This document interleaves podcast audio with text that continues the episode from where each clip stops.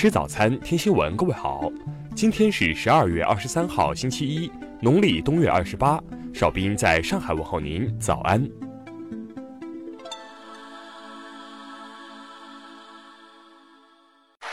首先来关注头条消息。据上月美国陆军不得身穿军服使用抖音海外版 TikTok 后，如今美国海军也要求。包括海军陆战队内已接入内网的士兵立即删除 TikTok，同时禁止政府移动设备安装 TikTok。美国海军最早于本月十八号在脸书上发布公告，要求已接入海军陆战队内部网的苹果用户删除 TikTok。TikTok 是网络安全威胁，用户不能在其移动设备上安装 TikTok。如果不删除，用户将不得连接内网。此外，美国海军还禁止使用政府移动设备的用户安装 TikTok。五角大楼发言人奥兰德表示，海军此举是为了强调现有或在正在形成的威胁。除此以外，美国海军一位发言人也表示，通常情况下，美国海军海军陆战队成员可随意使用各种社交软件，但有些程序时不时的也会被禁，暗示禁用 TikTok 是美军常规操作。下面来关注国内方面的消息。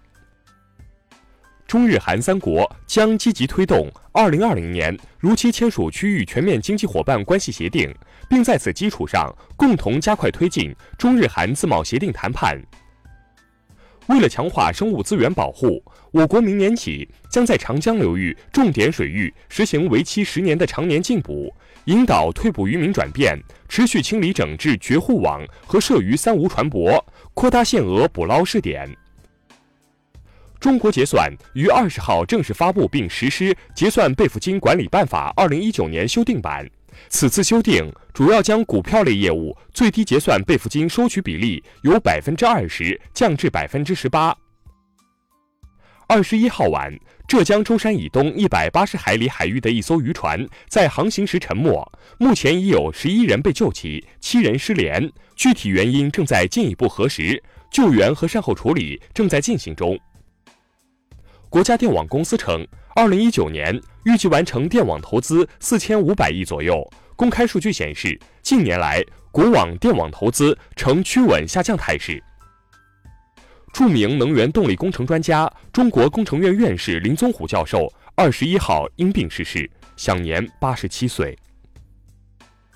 香港政务司司长张建宗昨天表示，香港正处于风云幻变的政治气压中，特区政府管制团队连同全体公务人员会无惧困难险阻，坚定不移地止暴制乱，让社会恢复平静。澳门网络安全法昨天正式生效，由澳门特区政府司法警察局统筹的网络安全事故预警及应急中心也在当日开始投入运作。下面来关注国际方面的消息。二十二号，美国芝加哥南部的一次家庭聚会上发生枪击事件，当地警方称，事件中有十三人中枪，其中四人受伤严重。二十二号，阿富汗选举委员会公布总统大选的初步计票结果，显示现任总统加尼获得百分之五十点六四的选票，赢得连任。韩国光州一汽车旅馆二十二号发生纵火事件，目前已致两死三十一伤。警方初步推断，火灾系人为故意纵火所致，并已紧急控制一名涉嫌纵火的三十九岁金姓男子。二十一号，古巴选出新总理人选，原本担任古巴旅游部长的曼努埃尔·马雷罗克鲁斯成为该国四十三年来首位总理。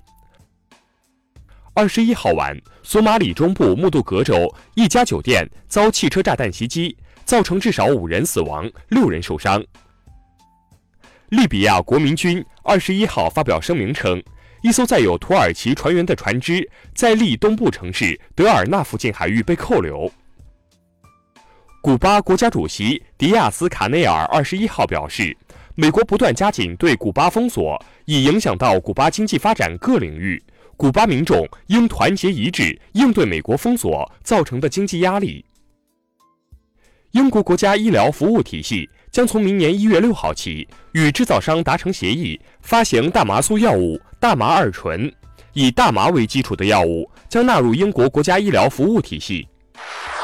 下面来关注社会民生方面的消息。微博昨天就关闭刘星账号一事作出回应，称该账号存在通过私信、点赞等形式消费并攻击被害人家属的行为，故将其关闭。因拒绝在未设站点停车，天津一公交车司机许师傅近日在等红灯时遭一男乘客暴打五分钟，目前许师傅已被送医，打人者正在派出所接受调查。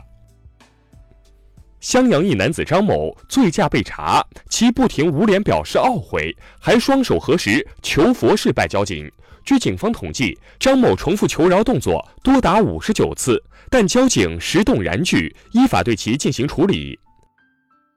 近日，海南琼中法院审结了一起高空抛物致人身体损害案件。九岁男童从二十一楼扔盒装牛奶砸伤七旬老人季某，最终男童家属被判赔偿七万余元。